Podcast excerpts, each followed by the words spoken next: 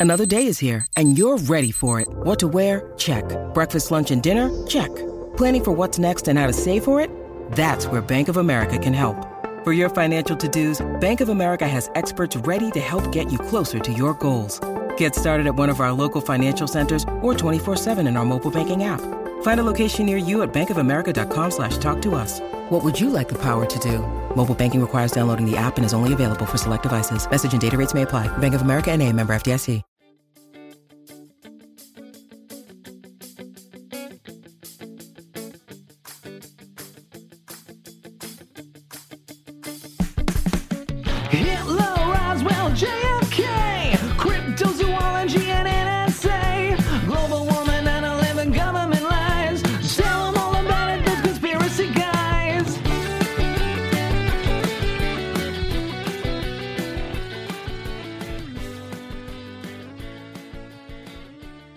Hello, this is Gordo, and you're listening to Those Conspiracy Guys, and we're sitting here in a beautiful hotel in the city of Barcelona, in uh, Catalonian Spain, Catalan Spain, with a tour guide and Texan, And Texan, yes, sir. and Texan, uh, Alvaro Garza, uh, who who lives here in the city and is a tour guide. And if you want to know anything about Barcelona or the surrounding regions, this the man to be talking to. Uh, welcome. Great to have Thank you very much, Gordo. Um, a pleasure being here. It's Yeah. a late night. I kind of enjoy It's late this. at night, man. We've been burning the midnight oil here, solving the, the problems of the world, discussing some shit, And creating new ones. and creating new problems Yeah, yeah, and new solutions. But uh, I, the way I found you uh, yesterday and today, I was looking up like I typed what I typed into Google was the most amazing Spanish podcast, and it overlooked all the ones in the Spanish language. Went straight to your one. Uh-huh. So tell us a little bit about your podcast before we start. So the name of my podcast is Uncommon Tourist, and uh, the idea came to me while living here in Spain that uh, you know there really is not um, an American perspective on a person living in Barcelona. And what the world needs is more American perspective. That's all on we need. That's all we need. Is more American because there's not enough. Yes, we're. I think a Western- imperialism hasn't worked well enough. Yeah. We need we need more of us all over the place to Like a cultural cancer. That's what Yes, we that's what we exactly. No, I think that there's a lot of these. Like I, I'm, I'm seeing as I go through my podcast analytics, I'm looking through the world podcast stuff. Mm-hmm. Right, there's so many podcasts from all over these countries that I am in the like those conspiracy guys is in the chats of this country. Like we're like in the top 30s in like fucking Sweden. Mm-hmm. I've never listened to a Swedish podcast because it's in Swedish, and there's so much stuff that English speaking people are missing out on. yeah, of course. in culture, in history, in entertainment. And because those people aren't speaking English, you're just it doesn't show up in your feeds, it doesn't show up in your list. You can't even search for that shit. Right. So it is nice to have a quote unquote westernized view, maybe a, a, a like an anglicized view of a culture that has a different language. And we've learned that from talking with uh, Kevin in Munich and with the lads from uh, History in the Netherlands podcast in uh, Holland. Like, there's so much stuff. And if you can speak the language, you're obviously uh, of, of Latin descent. Yes, um, I'm as beautiful brown as they come. Yes. And uh, you you came over here looking for money or looking for love? Uh, actually, uh, love found me in Texas. So uh, it's always a funny story because people ask me whenever they see me, they're like, uh, wait, hold on one second. You speak Spanish, which I do, at least with a Mexican accent. Um, but I'm, I look Latin. I'm brown, obviously, proud of it. Um, but I but I talk like this. Yeah. so first of all, Hola, y'all. Hola, y'all. So, first of all, it comes out that I have an American accent, which absolutely throws everyone off. And then um, I tell them I'm from Texas, and um, then they go, "Oh yeah, Texas, guns, cowboy hats, boots, riding horses," and I'm like, Big walls. Yeah, exactly. And Police brutality. it's okay. Stereotypes, some of them are true. And in this case, yeah, I, I, I'm, I'm just one of those guys that, uh, and, and on top of that, I'm also come from uh, another strange uh, perspective because I'm what we call ourselves Tejanos. So uh, what Tejanos are are people that kind of have a foot in Mexico and Tex-Mex. in Tex-Mex, yeah, and have a foot in the United States, and kind of culturally belong to both. Um, so we have. You should look at this in Texas, like old Mexico. Oh, absolutely. When know we I look mean? at the names of Texas, Yeah. you know, San Antonio, El, El Paso, Paso. exactly. Hey, we thought about that at the same time. Yeah. Well, it's probably on both of our minds. So God bless our people of El Paso. Exactly. um, because we're not recording. going what's, to- what's today's date? What, I I think it's like the ninth. Yeah, so 3 We're- days ago, it was Texas was in the news. Yeah, but we, yeah, we're, th- we're not about any names. false flag shootings on this one. You're No, we won't. You're good. You're good. But yeah, a lot of those names um, are Spanish because they came from Spain. Texas was Spain. Most people don't Mm. And so realize. was that. California and New Mexico. So was and all that California. stuff, Yeah, yeah. So when uh, people hear, they don't. Most Spanish people don't understand that um, because I explain. Because my name is Alvaro, my name is Garza, uh, or here they would say Garza with the la theta. Um, And the English is Albert Garcia. uh, yes. Hey, I- Albert. I, I won't even go into all the names I've been called. I love you, mom. So the uh, yeah, so it's very hard to explain. My name is Alvaro. My last name is Garza, but I'm from Texas, and uh, most people, and like most Americans, don't understand American imperialism or the influence that we have on the rest of the world. Yeah. Neither does Spain. Neither does this generation realize the influence that um, Spain had on Latin America. And uh, when you really start digging in to what we see and what we know now that came from Spain, We're talking really like 500 years ago, uh, a little thing called, uh, I guess, Spanish imperialism. Spanish or imperialism, oh, yeah, Portuguese imperialism. Portuguese, yeah. You're taking over North Africa, a lot of South America, um, sending over lads looking for the West Indies and Plymouth Rock landed on us and Yeah, whatever. absolutely. Uh, they, they ended up colonizing, taking in slaves. I, I think purposefully inoculating those or, or infecting those people with diseases to Sneezing to out loud, which they still do in Spain. uh, to, to lower the, lower the population so they can get the land, they can get the, the raw materials, Mm-hmm. and leaving their language and culture behind, which has grown into something completely uh, else. Right. Yeah. Uh, I do think there was, though, was there not like cultures that were already in, like the, the area we now know as Mexico or Central America, and then in, in South America that were, I guess, uh, would you call them Latin? Like, is there is there a mix? Like, there was a language brought over, but they already had that Latin flavor. You know, a Like lot of them, a lot of them were, were, were, were, I mean, they were, they were, we would call them native Indians, right? So Okay. they were just people, and it depends on what history book you read. Um, where, how did they arrive in Mexico? It's been theorized that some have come from China. Um, so that is where, And so, like Southeast Asia, yeah, exactly. India, and stuff like, that. We're talking about the Continental Bridge Right, that they had right. made their way from the north and came down and settled in the south. Um, but yeah, I mean, they had their own culture, and, and it's really interesting being Latin um, because it's this strange dichotomy of, uh, hold on, I'm Catholic. Hold on, I speak this language. Hold on, I go to that church. Um, but then when people realize that one half of their culture, one half of their race raped the other half of their race, mm. it makes it it's kind of, it creates a love hate relationship. And depending on where you go in Latin America, some people won't even say that they're speaking Spanish. They will say that they're speaking Castellano. And that is because they don't want to make a reference to Spain and what they did to some mm. Latin American countries. like in Ireland, we we're forced to speak English. Right. It's like ashes in our mouths, but most of us don't want to learn the native tongue, or it's not really used functionally on a day-to-day basis. So we should be speaking Irish technically, but we were, I guess, uh, policed into Anglicization. So if anyone was caught speaking Irish, you'd be arrested or you'd be killed or whipped or whatever the English would do to ride you up the arse or whatever, until you'd be speaking English. You know, uh, I think it's very weird that in countries like Brazil or like Chile and Argentina would be uh, two very geographically close, but two racially and culturally so so different. Like Argentina is more of kind of a, a Germanic or a white based Yeah, uh, uh, culture, and then Chile seems to be very like native in their c- complexions, their absolutely. hair, the, the the bloodlines still kind of are, are of the original indigenous peoples, Yeah. And then with a little flavor of kind of Spanish Latin flavor. Brazil is such a melting pot. Oh, wow. Right. Isn't it? The Like- most beautiful people in the world. In the south, where it wasn't so hot, all the white people went because like, nah, it's too hot up there in Bahia. And then uh, the African slaves that were uh, brought over to the Americas, they all settled in the north. Where it was lovely and, and clammy, and uh, you know, it's almost like a gradient as you go from North Brazil down to the bottom in, in kind of skin color.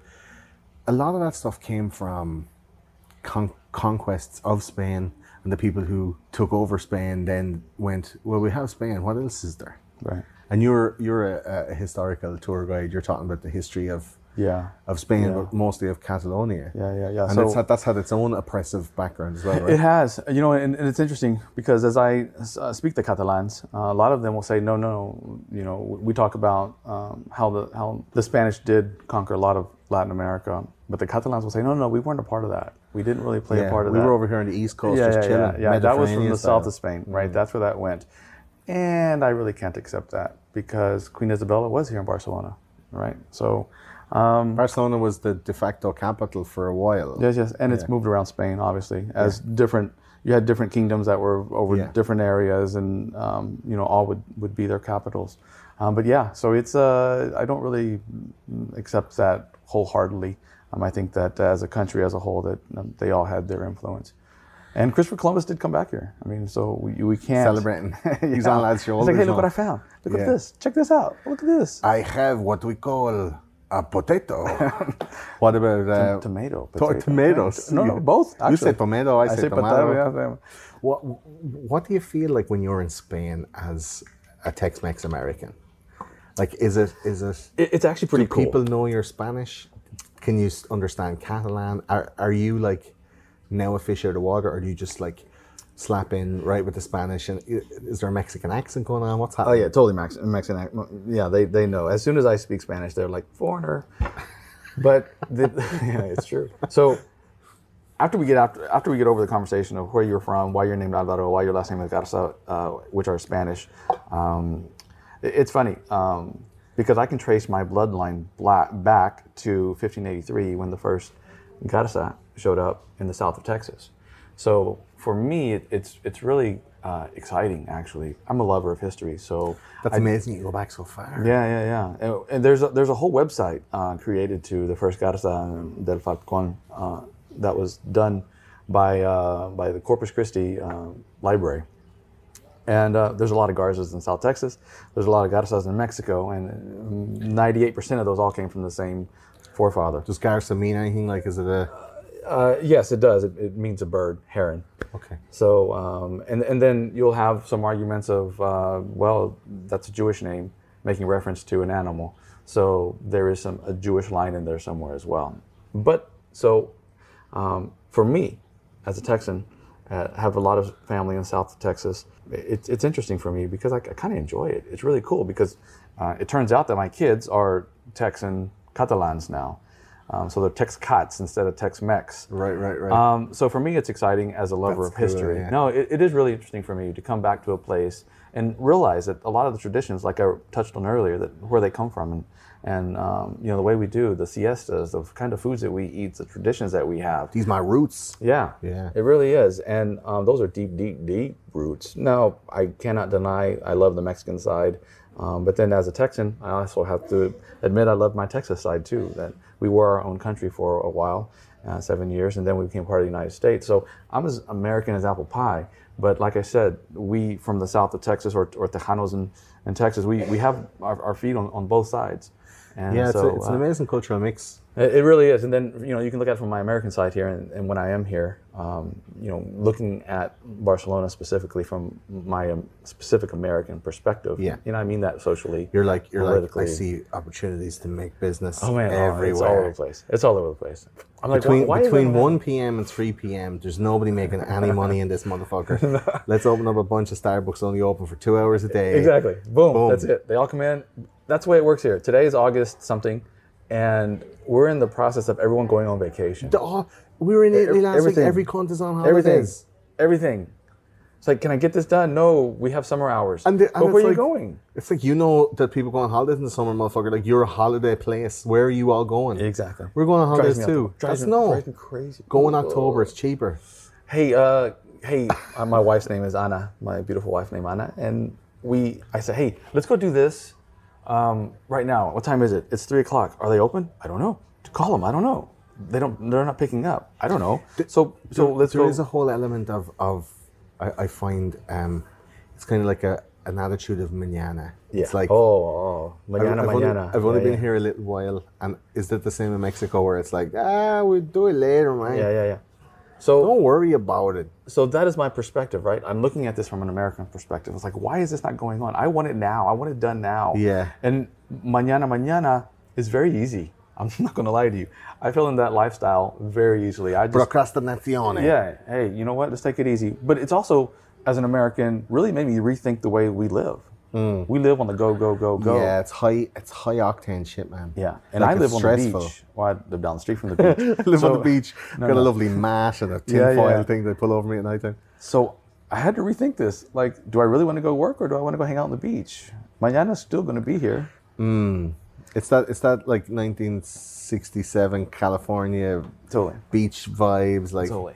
Hey man, it's all good, man. It's all good. Chill. Relax. But they made a country out of it here. I found. Is there a culture shock when you were coming over here? You're looking at how people do things. Like the history, obviously, is super interesting. Mm-hmm. You're back in touch with your roots. You can see where you know your great great uncle Hernando Mm-hmm. got his weird fucking way of doing that that shit that he does with the with the the custard and the cream, and you have to do the blowtorches like. I made these for Yes. you, Alvaro, from the old country. Sí, Like- muchísimas gracias, tío. Is there like a culture shock? There is um, not so much a culture shock because I get it, but there is an American way of doing things that I'm used to. Because I'm a pretty open guy. Culturally, I, I think maybe the first couple of times I came, the first time I came, uh, I learned how a funeral was set up, different than what we do in the United States. Uh, the first time uh, I came, um, I learned that we eat at two, not at twelve. Uh, oh, and by the way, we have the rest of the afternoon to kind of hang out, and then we We get going dinner at like, five midnight. Yeah, yeah. And uh, and actually, I, I learned while here why this is a late culture, um, and I was really surprised when I found out one of the reasons why, and I'll tell you in a second. Um, but then, uh, you know, having to get used to that, or my kids going to sleep at ten or eleven o'clock at night. What? We don't do that in the states. So I really am just, uh, and it still grinds on me. Sometimes I'm like, we need to do this now because the kids need to go to bed. It's like, no, no, man, take it easy. My wife says, "Ah, take it easy. The kids are going to go to bed when they go to bed. All right. So um, yes, there is that shift in clock. And, and by the way, um, we'll get into this conversation later. I know, Okay. but I'm going to tell you this little fact because it's really crazy for those of us that don't know. Um, Spain is an hour behind uh, everything, and it has to do with Franco. Right. So, So, yeah. Spain is on GMT. uh, yes, we should be with London Mm. and Portugal, but we are with Eastern Europe. Right. So that kind of turns the clock one hour, right? Difference, and then you add spring uh, savings time, uh, springtime or, or springtime uh, Daylight savings. daylight savings. Thank Yeah. you. Uh, and you switch it. Now you're two hours, right? So we eating at ten o'clock is really like eating at eight. Right. So this is partly has to do with daylight saving times and has to do with Franco. And uh, because Franco's friends were Hitler and Mussolini, they were on Eastern European time. Well, to show solidarity with those two quacks, he turned the clock to be in time with them. Is Portugal the same time? No, Portugal's Portugal- on GMT, Por- right? Portugal's on GMT, same as London. Fucking bizarre. I know, crazy, right? And I was like, what? There was some. There was something a couple of years ago where they were trying to. They were actually going to uh, abolish GMT and make it instead of having it like in those weird formations, Right. Just have it a dead straight line. And, and Ireland and England and Portugal and I think the Canaries and some other countries in that line, they were all going to jump forward and we're going to have like a mean European time. Mm-hmm, Still hasn't happened yet. Still hasn't happened yet. What I'm more concerned about is why the hell don't you get rid of something that was put in place by the dictator? Yeah, it's weird, isn't it? Right? It's like, oh, we like that. No, well, no, we don't. Yeah, but then uh, then uh, that's just a policy change. But then you're, you're gonna have to go like, okay, look, let's get rid of the autobahn and let's get rid of fucking Volkswagen and let's, you know, Yeah. once you start picking at that scab, it's very hard to. Yeah, so so so this is why I created my podcast. Uh, it's because of There's all so much these- stuff there. So much. There's so much. I mean, and, and it's the little things. It's not the big things. It's it's, Mm. it's those little things that made it interesting, and uh, why I just decided to say, hey, why not? Let's do this. Let's have some fun with it. And the name of the podcast again. Is uncommon tourist. And you're on iTunes at the moment. There's a a, a teaser episode, Yes, and you're just an working on you're working on the yeah. first bunch. Yeah, it'll be out uh, in a couple of days. So go and subscribe to that. Uh, I appreciate it. Tourists. It's about Saint. Right it's about now. Saint George. I'll put the link in the description below for those conscientious uh, podcast All right, listeners. So, your favorite parts of the history of Spain as Mm-hmm. you give your tours, like where, where do you usually conduct your? Because you're a real life tour giver. Mm-hmm. You're like a, a walk and talk.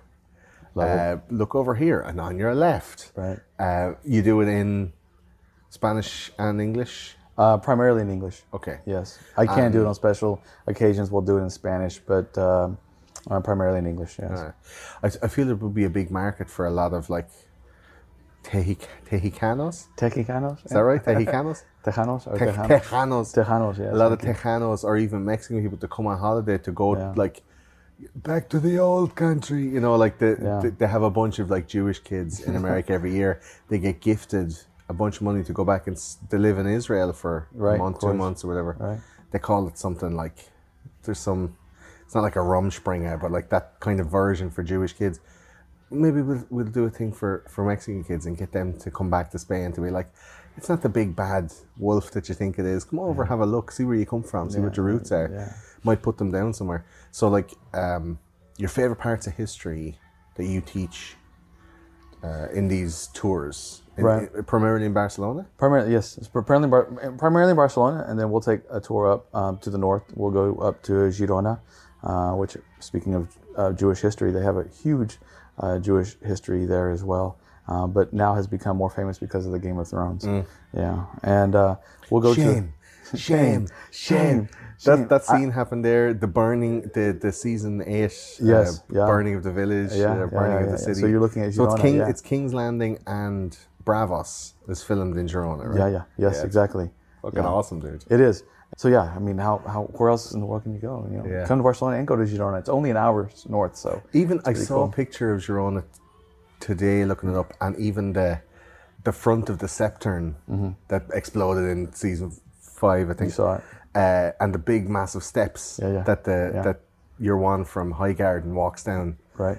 That that's like a real Yeah, yeah. church, Yeah, like yeah, in Girona. Yeah, and and, and the in, in that church as well. Um, that church uh, at its time when it was built was an architectural marvel because no church had had had um, spanned so wide. Right. Right. There were there are no no major buttresses there to counterweight the size of the walls. So um, Girona is famous for that that church specifically. But it's a large climb of stairs, and it's really awesome to be Yeah, there. it looks great. Well worth it. So we go there. Uh, we go south. We go to Montserrat, uh, which is up uh, about 25 kilometers from here. And, There's a uh, monastery in Montserrat. the right? monastery, yeah, yeah, where the Jesuits was started. Yeah, We will be doing an episode on the Jesuits. yeah. I do want to do an episode on Catalonia and its uh, and Spain and its history. Uh, we're doing an, a, a World War II series on those conspiracy guys as well, and one of those episodes is going to be about Franco Spain and the nationalist takeover.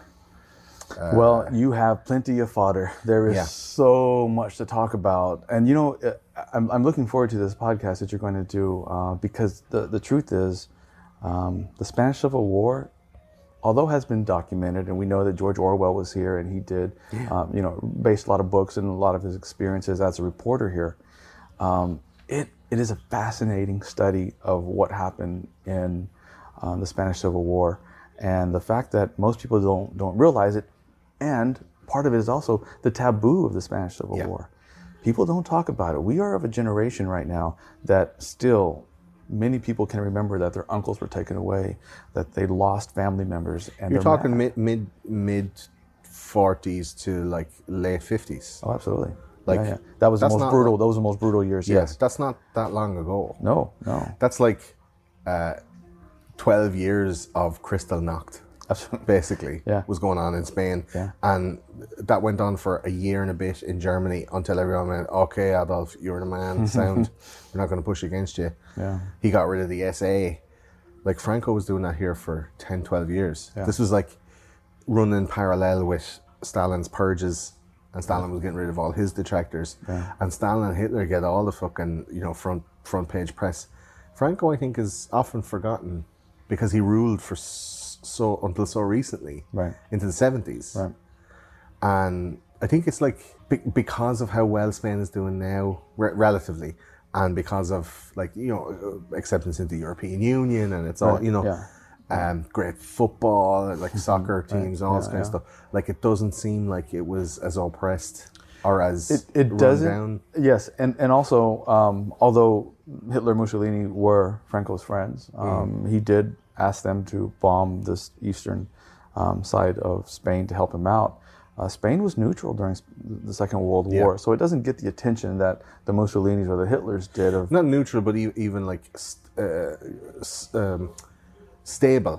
There was no there was no conflict because it was just taken over without reprisal. Correct. There was nobody pushing back. Yeah. Whereas like on the front, it was like fr- France and the Allies, from France, Belgium, whatever, Mm. and the Allies against the Germans. But there was nobody down in Spain pushing back. no, no, not at all. Like the closest was uh, the guys in Northern Africa pushing back against the Italians, but there was there was not in Spain side. No, not at so what's the name of that place? Cadiz. Cadiz. Like there was not Cadiz. Cadiz. There was nothing. There was nobody pushing back there. Of course not. Because they hadn't got over that far, and it was like, ah, let Spain be Spain.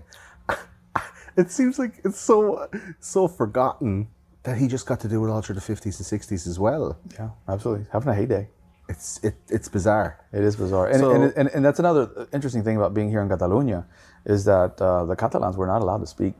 So you know, I have I, I- every once in a while I'll run to someone and I'll just kind of, if I feel comfortable with them, and I understand that they feel comfortable with me, I'll have a conversation about what they experienced or if they could tell me any information, just out of curiosity and saying, I'm a lover of history. What do you know? Uh, it's rare that I find it, but every once in a while I will find someone that is willing to talk about it. And um, you know, you learn crazy things about the Catalan language and the fact that in Catalonia you were not allowed to speak Catalan.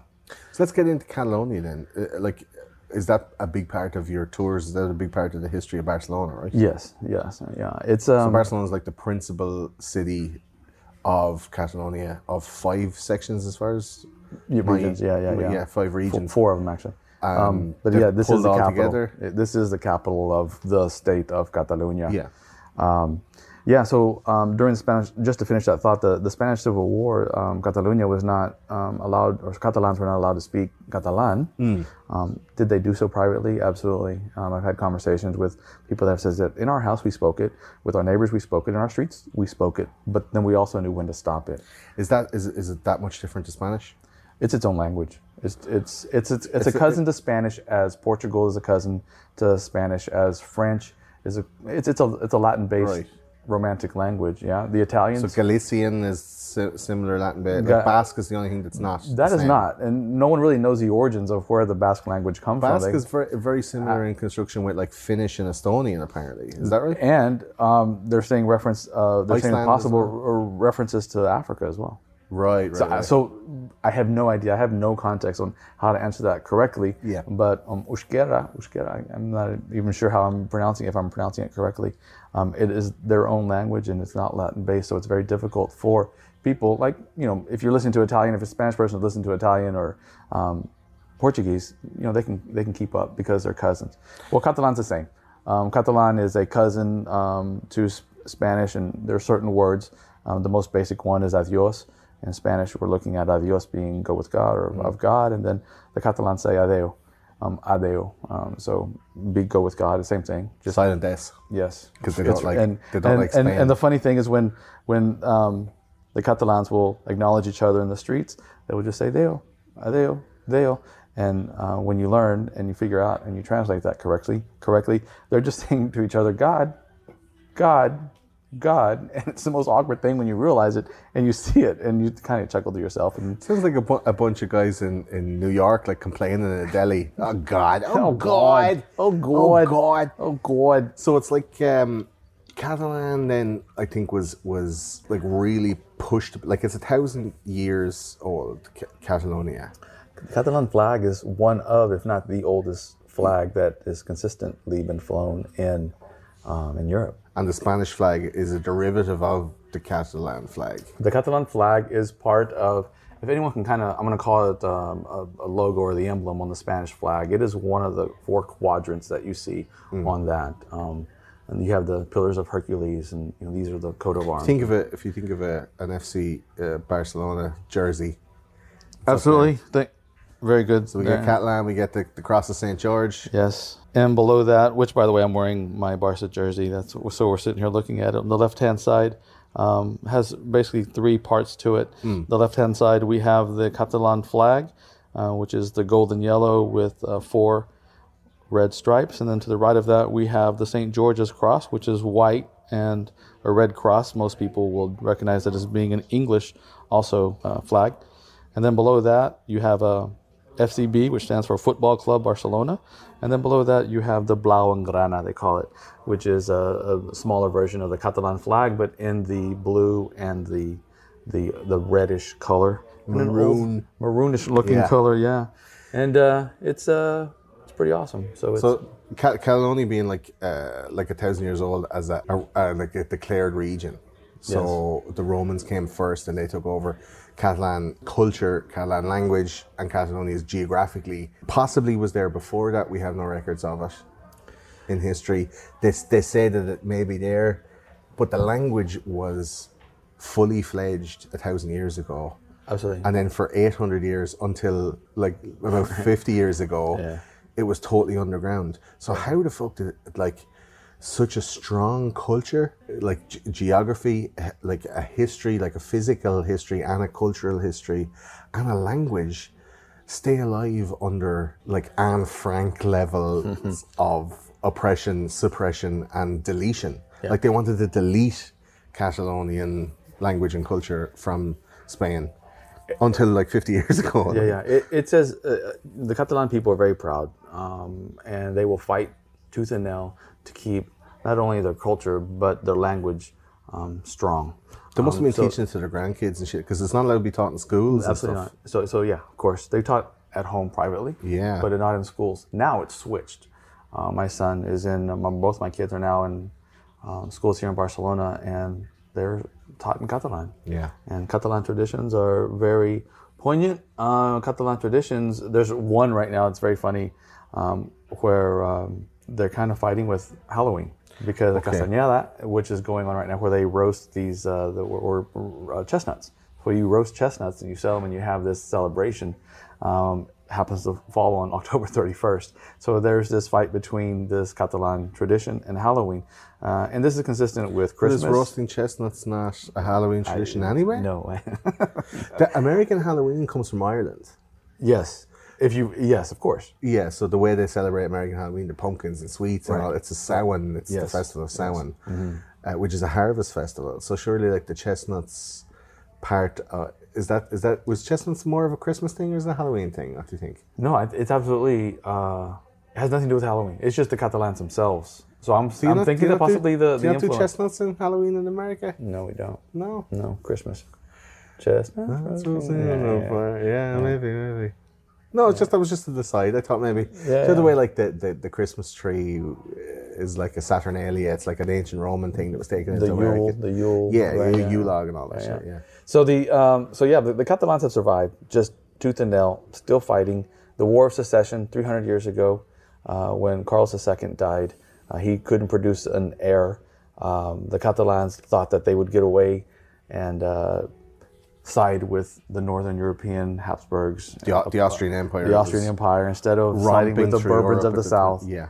Uh, and and they did that, hoping that they would win their independence. So they had their own pa- pa- parliament. They had their own Yes. government at the time. Yes, yes, yes. They So the, the, there's parliament and everything in Catalonia itself, and they were able to make decisions like for the area until a certain time. So when did Spain become like after the Eighty Years' War and after uh, the the Austrians tromping through Europe and after the Romans had their peace first, and then you're talking about uh, well, the Visigoths. oc- uh, the Visigoths were here after the Romans, and then after the, the Visigoths, where we get the word Gothic from, um, the uh, the Muslims had come up. Yeah, 711, so they yeah. took over the whole bottom half of Spain. Yeah. Mm-hmm. and then you had your Castilla de Leon, and you had different. So like Spain has been split and redivided and Split separated again, and moved. separate, fight that side. But Catalonia, Galicia, and Basque have remained their own individual culture, language, and geography,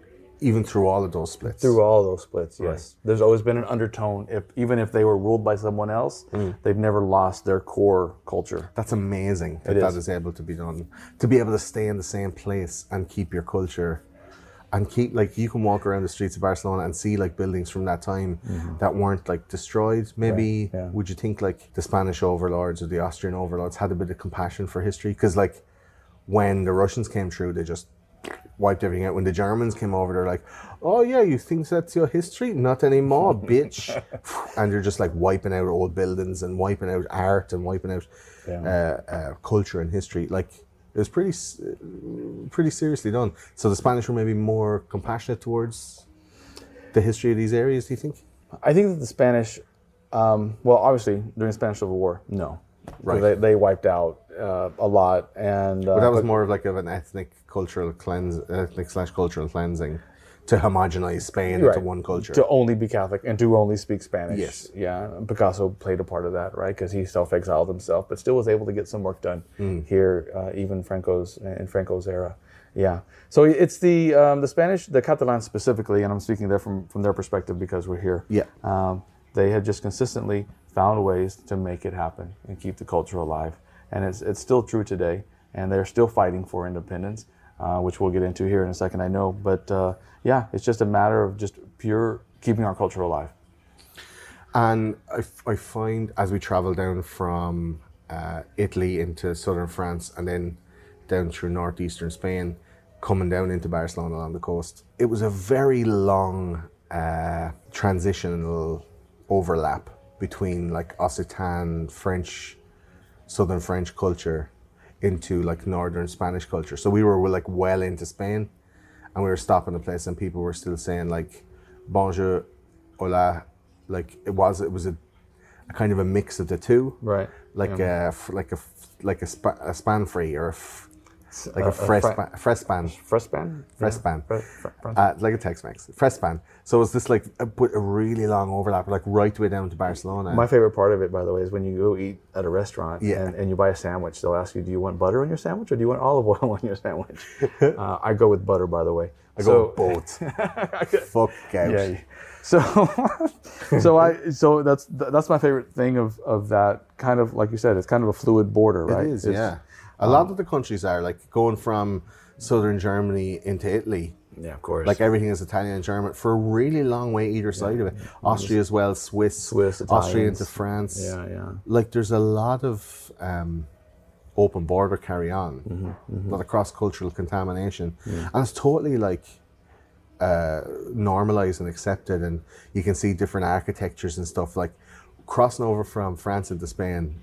The difference in the roadside trees and the uh, the vista Mm-hmm, yeah. and the quality of the roads really like as soon as we came into Spain, it really changed. Yeah, yeah. Um, Well, you have the natural border. Um, you know, we have the Pyrenees Mountains, right? So Andorra is stuck up there in between, is underneath France, and then under, above Spain. In Andorra, they speak Catalan, Spanish, and French. yeah. So they touch all three of them. It's a crazy mix. We were going to go there. We just we ran out of time on this trip.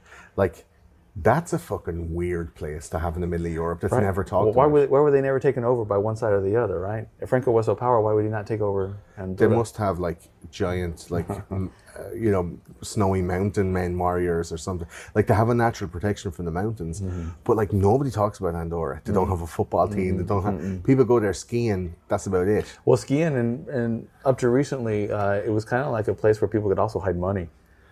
Ah, Yeah. has it got its own principality, its own Oh government? yeah, like yeah. I mean, it's its own country, country, and it's, Wow. it's really strange. Um, and Andorra and Liechtenstein, they're two you want to watch, lads. yeah, you, You know. you got to watch those little ones. Yeah. And, and it's also interesting along the border. Um, there are little towns on, uh, for example, in in France, um, uh, there's a small town that belongs to Spain, and when you go into this small town that belongs to Spain, they adhere to the Spanish clock. Oh shit, that's got to so be really they take annoying. right, and it's only in this small town, and then you go 20 kilometers south, and you're in Spain. But this little town is just Spain inside France. Makes no sense, right? That's really annoying. And, and, and Spain has a lot of those little things. Like they have Yeah. like Gibraltar, they have like uh, uh, the Belongs to- Canaries and the Canary Islands. Yeah, took all over that, but Gibraltar belonging to England, right? Yeah. And all of a sudden, you cross the border and you're speaking English, and you're just like, "What the hell? Just what just happened?" Um, yeah. So, so Spain, and it in general in Europe as a whole, um, has these little things, right? Yeah. Well, we won't do this because of this treaty, or this happened during this war, and we won't do that, or uh, and it's strange. And it, and as an American, I look at that and I'm like, that's an interesting story. What's the why history is behind that? that? Yeah, and why I think that? people who live here and have seen it every day, they're just like, meh, that's just the way things are. I think sometimes, and being from Ireland, where uh, there's a lot of those little stories, like you wonder why this town is called this or why that thing is up there. Like what? What's that thing on the front of that church? Ah, that's just the way it's always been, boss. It's like, but why? Yeah. A lot of people, if you grow up with it, y- you become desensitized to it. You never ask. Right. So that's the wonder of like your American eyes with your Latin background, the ability to be able to speak the native language, and also your fascination with history. That seems like a killer mix to come here to go like, okay, let's let's pull at this. Uh, this thread of this jumper of Catalonia. Let's see what's going on underneath. Like, And and it makes my even when I go back to, for example, I- when I go back to Mexico, it makes things even more obvious than what they were Yeah. previous before living here in Spain. Like, wow, look, oh, okay. Does anyone see what I'm looking at? And they're like, no. And so it's it's my own playground in my head, but I'm like, that is why that is like that. So it's I'm the answer man. Tell 'em all about it, those conspiracy guys. So for for Catalonia, like during Franco's takeover, it was able to maintain its cultural independence, or not even independence, but like cultural identity, identity underground, yeah, E- Su- even sub through- identity, yeah. even through some serious carry on. Like we're gonna do, I'm gonna do a whole episode on the history of Spain, and I'm gonna take in Catalonia, Basque Country, and, and Galicia, which are three really really interesting um, microcosms of maintaining culture over adversity, right? Yeah. But Catalonia itself has had like a really tumultuous past with the politics of Spain, whoever was in charge. Or true? Yeah, absolutely. Right. So because how, how are they not their own country yet, or how are they not now when these cultural uh, acceptances, like you said, they're able to teach the kids through Catalan in school. Right, now. yeah. There's no like, you know, it's not like fucking Anne Frank shit like anymore. Right, being yeah. Catalan, you're out. I'm Catalan. I'm proud. I'm out. How is how is that not already passed? How is that already? If they want that, Right. You know, so Catalans want, well, I can't speak for all of them, obviously, but um, there is this movement to separate. And that movement has been around since the War of Secession, like I mentioned earlier. so run us down the little war of secession then just a little bit. So we, yeah, I mean uh, when you when you explain it, just so that people know what it is. Okay, so the War of Secession started after Carlos II, or Carlos II uh, passed away. He was a he was a blue blood, um, and was just inbred and inbred and inbred. And if, um, I, I I encourage people to go and look him up on the internet and find a photo of him uh, because he looks a little inbred. They nearly do. He's Yeah, a yeah. Habs, he's a Habsburg line, right? Yes. So Habsburg Uh, were he he well as you know all the Habsburgs and the Bur- Bourbons were Yeah. th- there there were some there were some some crossed lines and uh, but either way when he passed away when he died he did not produce an heir because he couldn't let your Because imagination run the- wild yeah. yeah. his dick had too many holes in it. exactly so um, that was a problem because whenever you can't produce an heir who is going to claim Spain as their own Hmm. so everyone started taking shots at him and saying, "Well, we we own it." No, because if you can't produce an heir, you go back, right? So you go backwards to figure out, okay, who's the cousin that was that cousin who married that cousin, and who owns this? And uh, so the War of Secession, the Catalans saw it as an opportunity to not side with Spain proper and side with the Habsburgs of the North, hoping that if the Habsburgs of the North say, hey, you know what, we won, Catalans, you guys are good, and we appreciate you being on our side. You get your independence, you get your own region, you do what you want. Well, unfortunately, that wasn't the case. So when the Bourbons eventually would take over, uh, would take Spain back, and up create those little wafer chocolate biscuits as Yes, a celebration. Absolutely. Ooh, that's good. Yeah. Yeah. Every time we eat a bourbon biscuit, Yeah. You're celebrating the uh, oppression of Catalonia. Just think about that. So, so yeah, so that's basically uh, how Catalans uh, not only got the screws to them, but the screws got tighter on them as Madrid was not very happy when the Bourbons did take over. And uh, there's a whole big history behind building a, uh, a, a citadel in the middle of Barcelona um, to keep the Barcelonans down. You see it on the top of the hill looking down over everybody, right? Absolutely, yeah. It's it's now a park, but it used to be a citadel, with, and that was created specifically to keep the Catalans squashed. Keep extinguishing each little fire that you see. If they raise up, if they if they rise up and have something to say, if they rise up, start having a little fight, squash them. And do you think because Basque took no part in that as a as a like a cultural identity, do you think if Catalonia had have sided with the Bourbons, that they would have got their freedom? Uh, from what I've read, I, I, I don't think so. No, no, absolutely not. Yeah. No, and, and this conversation leads up to and um, money, really, right?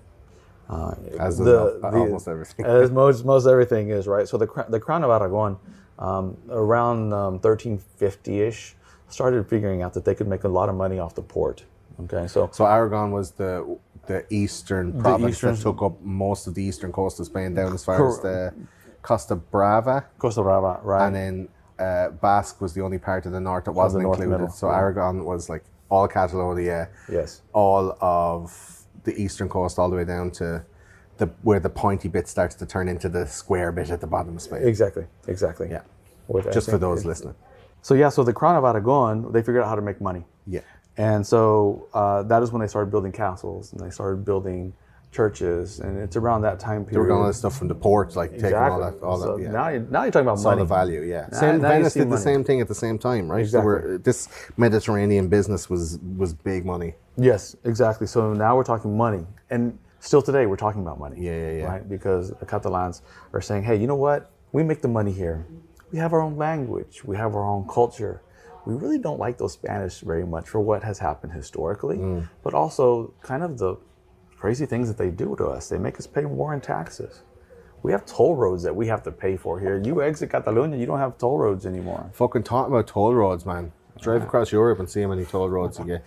So the Catalans, uh, there's there's there's a crazy amount of debate and argument within the Catalans of what they should do, and it's a political hotbed. And it's so interesting for me as an American to see a democracy either budding, right? Because there is a chance. I guess you could debate yourself into independence, um, or the flip side of that of just being squashed and and being a democratic country that just won't allow the Catalans to speak their mind. Do you feel as an outsider looking in?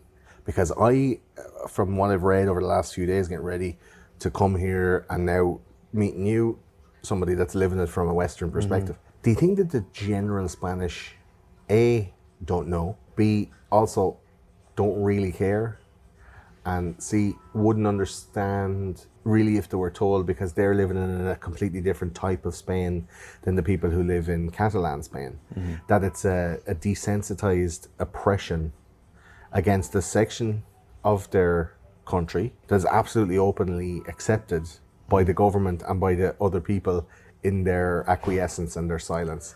Uh, I would I would agree with that statement 100%. I think it's like very like Northern Ireland and Ireland. Yeah. Where there's a lot of that kind of there's unspoken stuff and people know there are parts of it that are more oppressed than other parts Mm-hmm, and I think it's like an accepted second class citizenry, Absolutely. And and and there's a which is never talked about. right, right. You never talk about the tension. The tension is obvious.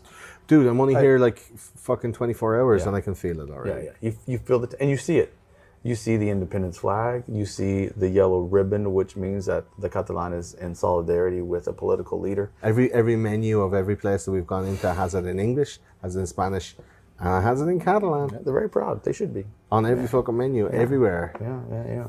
So it's it's a it's it's a tension that you can feel. Now, the flip side of that is I've also met the Catalans that are inter- that are not interested in separating from Spain. Are they young, old? They are uh, the younger ones that I've seen are interested in separating because as they see it and it becomes part of their culture, they may not necessarily understand exactly the debate points of why they should separate, but they do talk about like, ah, yeah, we want to be independent. Now tell me why. I don't know, but I want to be independent. You see, they're the easy people. They're the young lads that are sent off to war to fight for their national flags, yeah. you know, faith or history or whatever. Like young people are very easily manipulated by that kind of uh, independent, nationalistic, identitarian, populist Absolutely. types of movement. And you can see that in America, like the, the, there's a populist movement. Um, I think on both sides, they say Trump is populist. I think Hillary was just as populist. There's just as much of a cult of personality around the identity of being like a Democrat, a liberal, a progressive, as there is in being like a MAGA, American loving, mm-hmm. gun gun toting, mm-hmm. Second Amendment defending, First Amendment defending. You know, there's there's certain connotations when you wear a red hat. People say you're a racist, and yet how many like black dudes and Hispanic people are coming out and wearing the red hat and going like, "I'm American. right. I'm for America." Like these kind of things, you don't really see such a a definite or visible division between Catalonia and Spain. Right. Yeah. It's really still like under the surface, you know, like a yes, it, it, it is. Um, it's like carbon monoxide racism kind of thing. yes, and, and I think it is about identity and, and where the Catalans really, because all Catalans speak Spanish, Yeah, but Yeah, not yeah. all Spanish speak Catalan. but not. Oh, absolutely not. So if they if they did separate, Uh, yeah, it'd be totally totally strange. But let me let me make let me make a comment on what you touched on because I, I, I really think that it has to do with what we're talking about here and I, and identity. Uh, you brought Yeah. up uh, the Democrats, you brought up the Republicans the United States. Both of them are having an identity crisis. For shizzle. Uh, for because the Democrats are are we about you know gay rights, about gun control, or are we about the working man? Uh, on the other side, you know, are we about only guns and the alt right, or are we more of a, a Reagan-esque type of Republican, where you're more a little more reinvigorated moderate? economics Yeah. and stuff. And um, here in Catalonia, it's the same, right? Yeah. And I've mentioned the young. Um, there, there's an identity problem um, because they're like, I, I'm Spanish. I know I'm Spanish. I have a Spanish passport, Uh-huh. but but but I also feel this other way, and that play is obvious, and uh, that is for That's the young my person. that's my flag, but it just needs a couple of extra stripes. exactly. Yeah, get rid of the two big ones on Yeah, the front. yeah, yeah.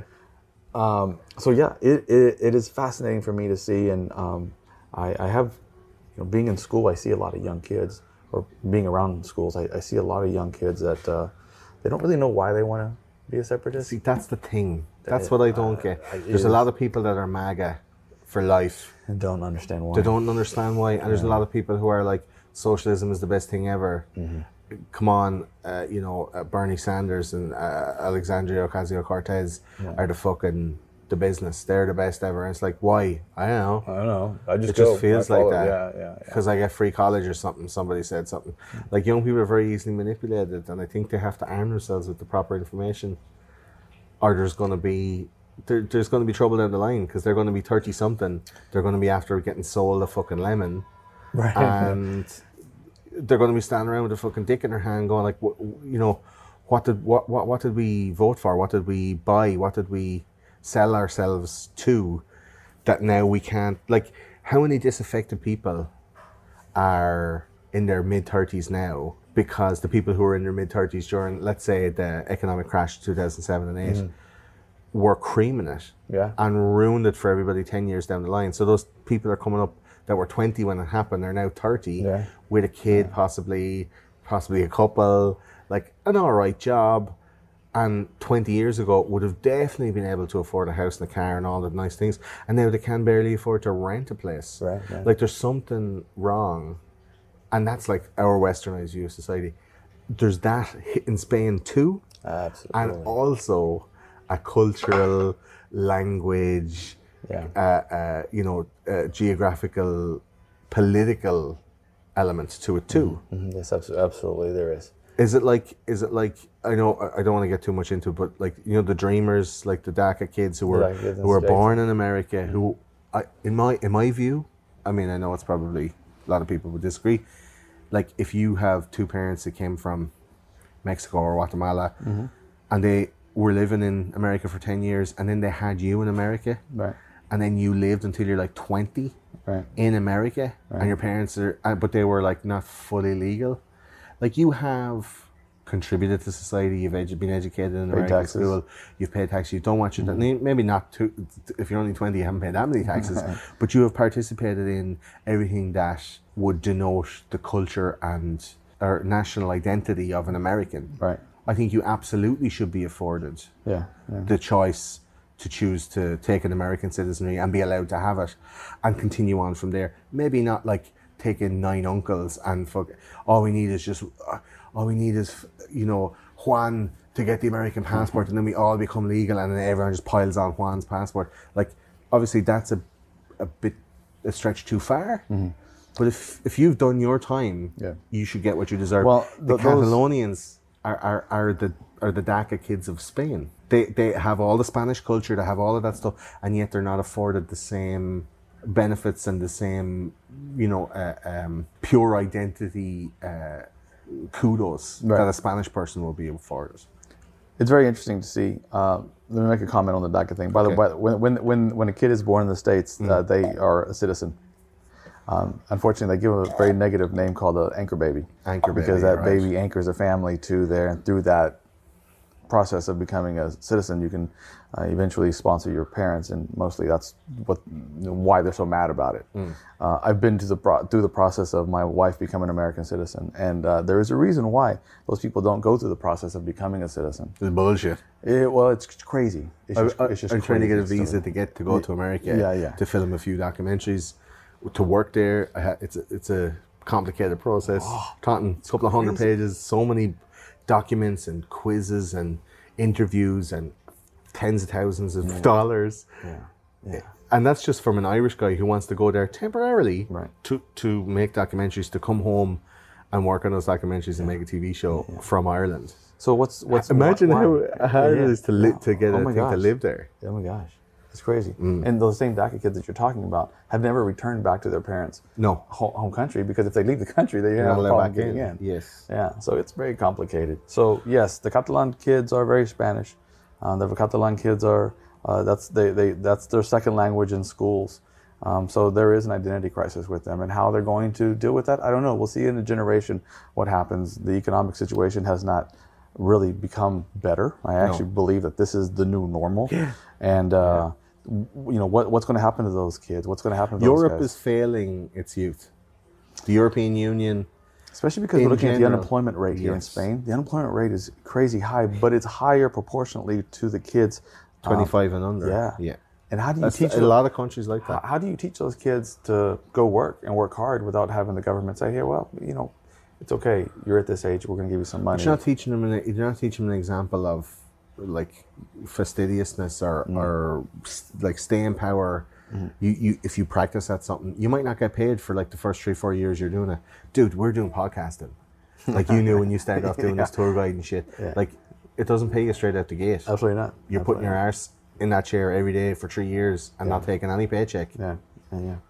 like it's very hard to teach a young person that that's what you have to do Right. when everything is so immediate. Now we're getting like two old lads now. When I was young, but it just it just with all of those other like like a pancake stack of cultural, geographical, financial, political, identitarian, nationalistic, uh, even historical layers of oppression and shittiness and you know disparate separateness it's like catalonia has not had an easy time Oh, absolutely not. and, the then- youth are the youth are revolting and they are. But then, but then here, here- here's the interesting part of that argument. Um, let's say that Catalonia would be able to gain their independence. sure and we're going to talk about that now i guess right Yeah, yeah. I, I guess we can. But let's say that it did happen. Some crazy thing happened, and Spain says, "You know what? We're going to let that cash cow go. You guys have gained your independence. Mm. Your points are valid. There you go." the old ports of aragon right Yes. What are you going to do now? What What are you going to get a passport? How are you going to get into the EU? do they not automatically get access to the eu I don't know. and this and the common market is that would that not be kind of like the brexit backstop is that not is that not the I, I wish I had a better answer because the truth is th- no one knows. So the argument is, and the Catalans will tell you they don't know, but what they want first is independence for those that want to separate. Yeah, but that's like, you know, a guy getting out of jail. It's like, Right. "Wh- where are you going to stay tonight? I don't know. I don't know. Or a guy getting out of a fucking mental institution. Like, Right. have you got a place to go? No. Nope. And then you end up on Skid Row. Yeah, yeah. And you're fucking, you know, Because it's not something you can go back, right? No. You're like, oh, wait, wait, hold on one second. I don't like this. yeah, yeah, yeah. I don't like this. I don't like the fact that we've separated and I can do this and I can do this and I can do this. I got everything I wanted, but we, financially, we can't do it because we didn't know how to do it. Look at the shitstorm Brexit is. I'm not getting into Brexit talk, but look what Brexit has done to the British and to Europe. Like, it's a fucking nightmare for the people in it, for Irish people who are doing business across a, a uh, what could be now a hard border. Like, it's fucking like crazy. But at the same time, I fully understand it because the EU is fucking up on people, man. Mm-hmm, mm-hmm. It's taken. T- it's been given for a really long time now. It's taken, but it's taken from the wrong people. Right. Yeah.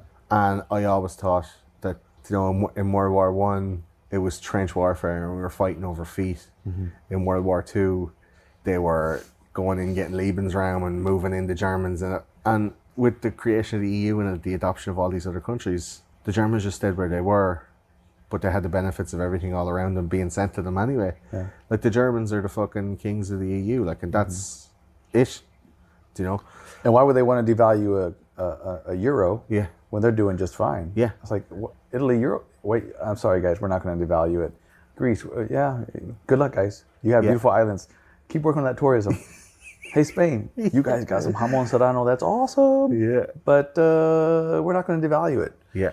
So, uh, you know, Good luck with that. yeah. Yeah. I don't know. It's- it, it's- it, it, it, it, it starts, you, you start thinking, questioning everything, right? Mm. and especially because Spain got free of of this like national socialist like agenda uh, only in the late seventies and became its own thing and started to discover itself in a a capitalist EU. Yeah. Like Spain has always been on the lower end of the spectrum when it comes to income and expenditure compared to even Portugal are compared definitely to Italy, which is m- massively wealthy, France, which is hu- like huge industrial production. Um, it'd be more akin to like the, the budgets of like Wales, and there's got like four times the amount of of people. yeah. So I, I, I Like, how is Spain so poor when it has when it's so has rich so much, and has so much rich, stuff? Yeah.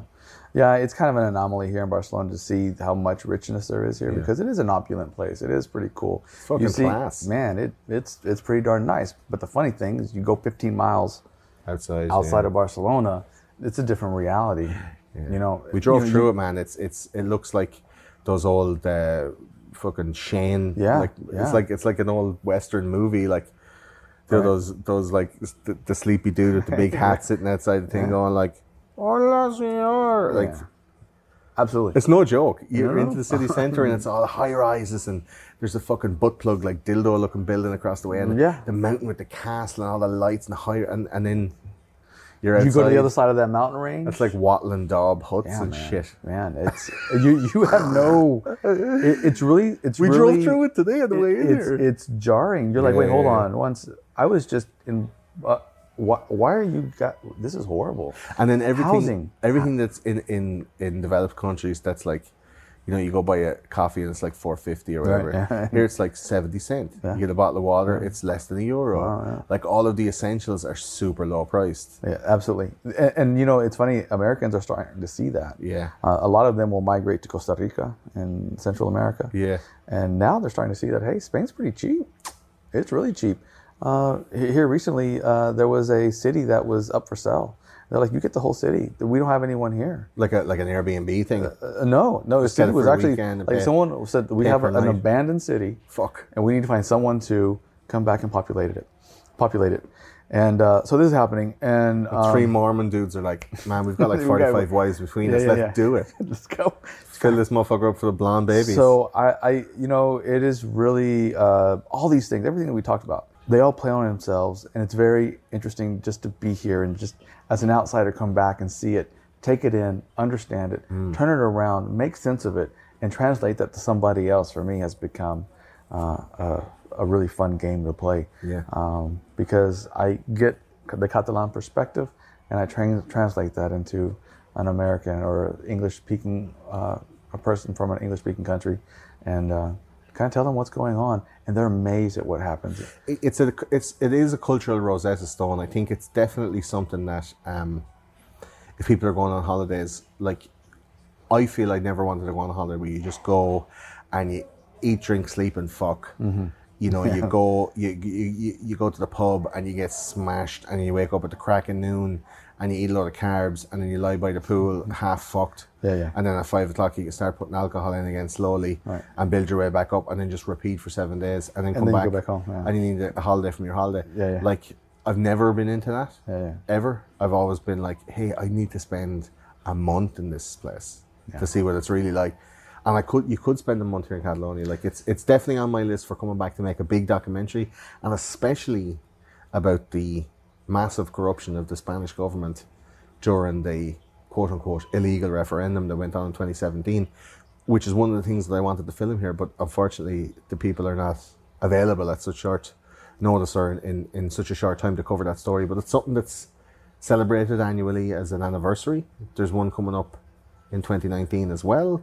And they're out there beating drums and talking about some shit. For those that hadn't seen it, Catalonia wanted to vote in a referendum of the citizens of the area, of the, the, the, the Principality, Yeah. to secede from the Spanish government. And the Spanish said Well, it, it that was shit is illegal. Yeah, so it, um, October 1st, uh, 2017, uh, it was a referendum, and the Catalans just wanted to see, it was kind of a litmus test. Where are we really? Are we going to secede or not? Because it was just Like a Brexit it, was- it was just, yeah. Yeah. It wasn't official. There wasn't any Yeah, yeah, yeah. official anything about it.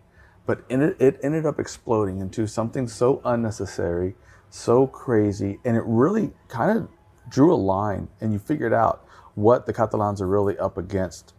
It was really scary for me that morning um, because my wife and I, I woke up and we saw the federal police driving up and down the streets, and they would go in clusters of three or four.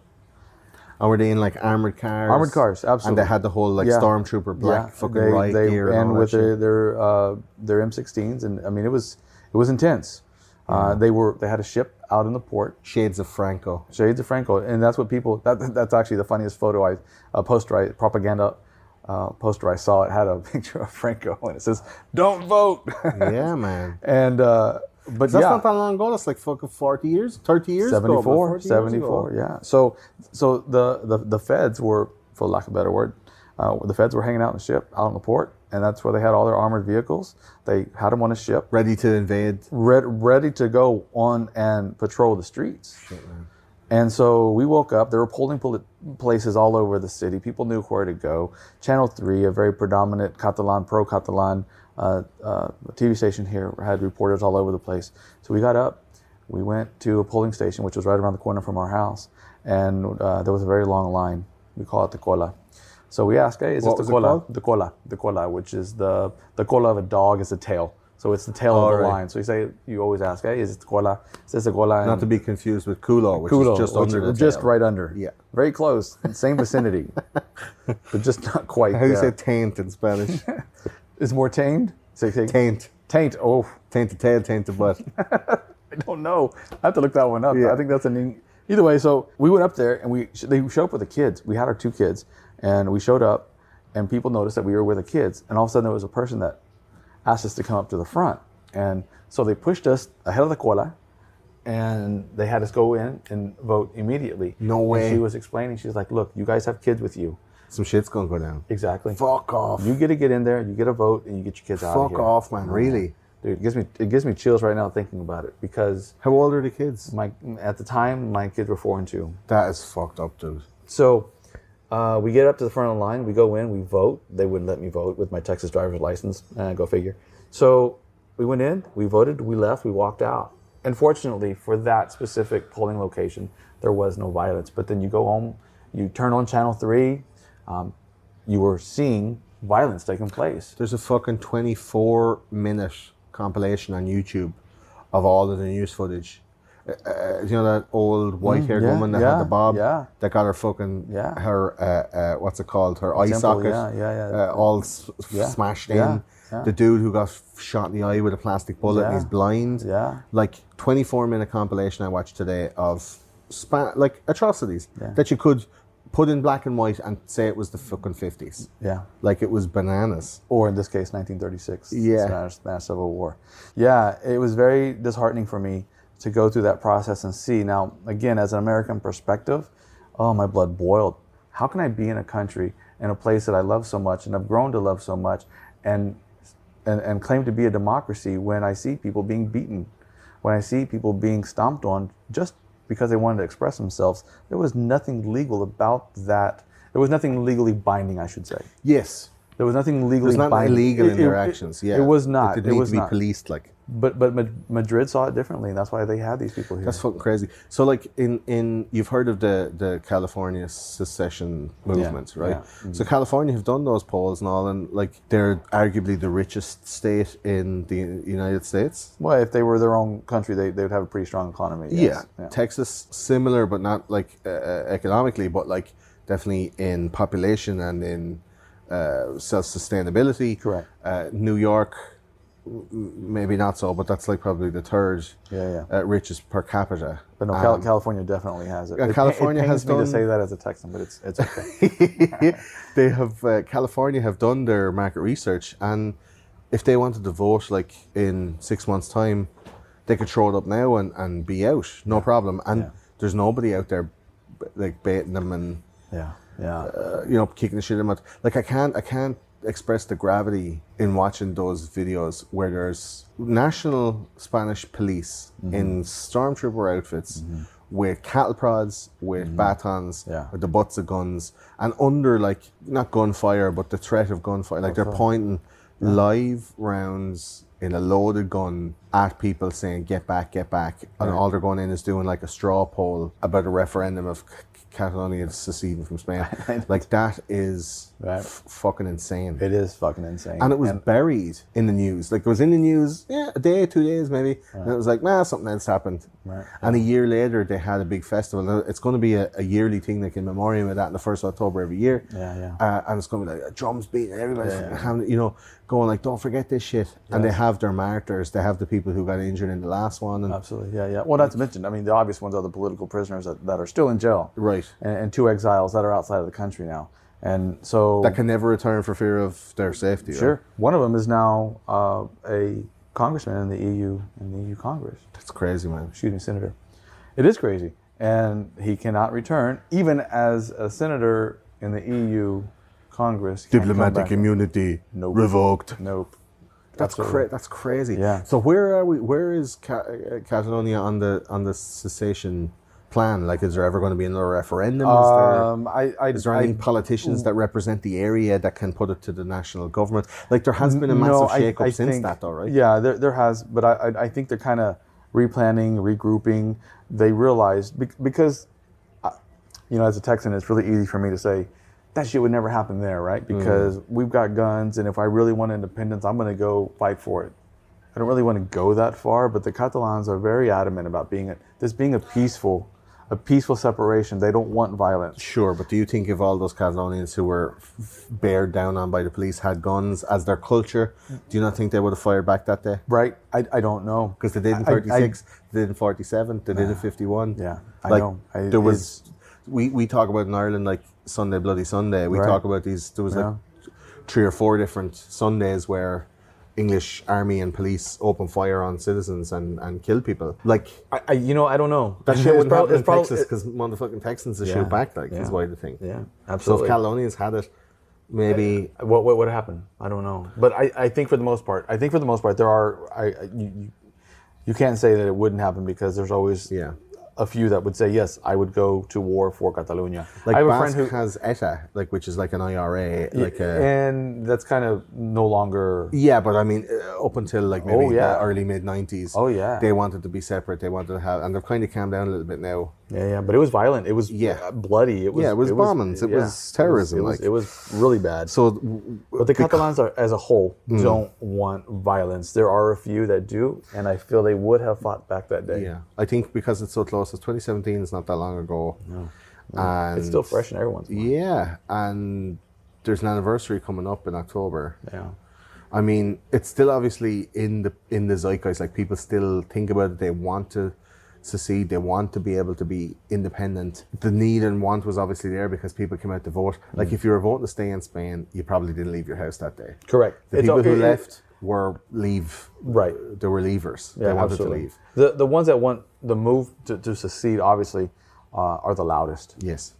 because I've met people who aren't interested in separating, and I've asked them to be on the podcast because for my podcast I'm working on a story uh, of this issue, Yes. and I have found easily someone who speaks English and can um, talk about their perspective on the debate of separating. Brilliant. I'd love to talk to them myself. I have found people who speak English but refuse to go on a podcast, go on camera, be recorded For their safety. for their well, they claim their safety, which I don't think Okay. it, it could be true. But they're claiming first for their safety and second that it's too much of a hotbed. I don't want to ruin myself politically. I don't want to ruin my job. Excuse Yeah. me, not politically, but I don't want to ruin my job. I don't want to ruin who I am because I don't want any backlash. So I found them. They don't want to go on the record. Easily, I found the separatists, many of them, that would say, I'll go on the record, I'll talk about it, I'll do it in whatever language you want. They're adamant about it. So it's, it's amazing, it's crazy. And, and I live here and I see it and I notice these little things all over the place. Um, you put a Spanish flag, someone hangs a Spanish flag up, as you've noticed, as you've been Yeah. here, people hang flags and, hmm. you know, stating who they want and who, what side they're on. And you'll see a Spanish flag hanging every once in a while and someone is making another reference to them. If they live close to them, they'll put up an independence flag, and this is this is consistent all the way through. but it's fascinating. But it's real like low key, right? Yeah. So the Spanish government has been shaken up since we've got uh, former leaders in jail. There's been people like chastised for that Yeah. incident. Yeah. Yes. Yes. Um, do you think anything will kick off this October? I, I think they're going to have a, a they will have uh some type of what they call a fat manifestation here. There, there will be a some type of a protest. Absolutely, there will be. If nothing else, a remembrance to Yes. keep it fresh in people's mind. Yeah, yeah, yeah. Saying, hey, you know what? This has happened. Don't forget. Remember what we're trying to do here. Um, I experienced one a couple of years ago. A friend of mine, uh, Jason, was uh, visiting from the States and he called me up. Actually, it was a surprise. I wasn't expecting him. And he called me up. He said, Hey, man, uh, I'm here in, in Barcelona. I, I know, you know, I'm just letting you know, but can I come over? I'm like, Yeah, sure. Actually, Jason, you're going to love tonight. Come over. There's going to be a manifestation in front of our house. So what usually would have taken him probably about 20 minutes to get here, took him almost an hour and a half, two hours to get through the crowd of people that were had gathered in the area. He finally made it to our apartment, and we went up to the top of our apartment building and watched the manifestation or the protest from atop the building. And we could see from my place all the way down to the Sagrada Familia people. It turned out that about 850 people were there for that manifestation and that and that protest. Yeah, so it's still like they didn't go away after No. they got bet down. They're still if, there. if nothing else, it, it has galvanized Yes. them and to make them think we we truly have something here. We truly have uh, to fight this oppressive government. so watch this space. It's, it's amazing. Yeah, it really, it really is. I think we might like. Uh, it- it was very, uh, very difficult. It was very easy for me to find you online. Yeah. It's very difficult for me to find these people, but possibly through you, we'd be able to get to some of these I- guys. I can make that happen. We can come yeah. back in October and we, Yeah. we'll, we'll, we'll get some cameras and we get some, some microphones and we'll see something. Because like I think it's very important to see it happening in our own time. Absolutely. Something like this. I think it's important for, for democracy's Yes. sake. Yeah, yeah, yeah. You know, we, we, we're fortunate enough, enough to come from countries where democracy is, for the most part, pretty stable. Don't want to make too much of a comment about the Uni- Sure. United States right now, but we're fortunate to come from that, if nothing else, heritage, and to see it possibly being challenged is Yeah. very scary for us. It's scary for me. Um, so when I see it happen, uh, I'm absolutely engaged. I'm in 100%, and uh, I, I, I'm going to translate as much as what I experience here to other people, so they have a better understanding of what's going on here as well. Yeah, it's a, it's a, it's a needed service. Absolutely. I do think so. Tell us one more time before we go down about your podcast so people can find it. The podcast can be found or is called Uncommon Tourist, and you can find us at uncommontourist.com, uh, wherever you find your podcast. You can also find us on Facebook, Twitter, Instagram, and uh, drop in if you want to. If you're in Barcelona, stop by, say hello, let's do a tour. Uh, if not, uh, send me a message over the podcast. Give me your ideas because um, there are a lot. And I don't know them all. So if Yeah, you if you think of something as you're listening to this, like, hey, I was there one time and I thought of this. Do you have anything on that? I'd love to hear it because I'll I'll do a story on it. Over the last few years, my list has got so much bigger from people going, "Hey man, did you ever hear about this thing?" I'm like, "No, Yes. send me that thing." yeah, yeah. But uh, yeah, so I'm going to put all those links uh, in the uh, description of the show below. So if you want to get on with Alvaro and see what's going on with the Uncommon Tourist, uh, we'll put everything below make it nice and easy for your clicky fingers. Uh, I am Gordo from those conspiracy guys. For those that are listening from the other side, uh, the rest of you y'all know me. And if you want to reach out about anything that we talked about in this episode or about other episodes, just make a comment, ask a question, anything you like. Info at thoseconspiracyguys.com is the email address. We're on all the different social media. Anything that says a social media, we're fucking on it.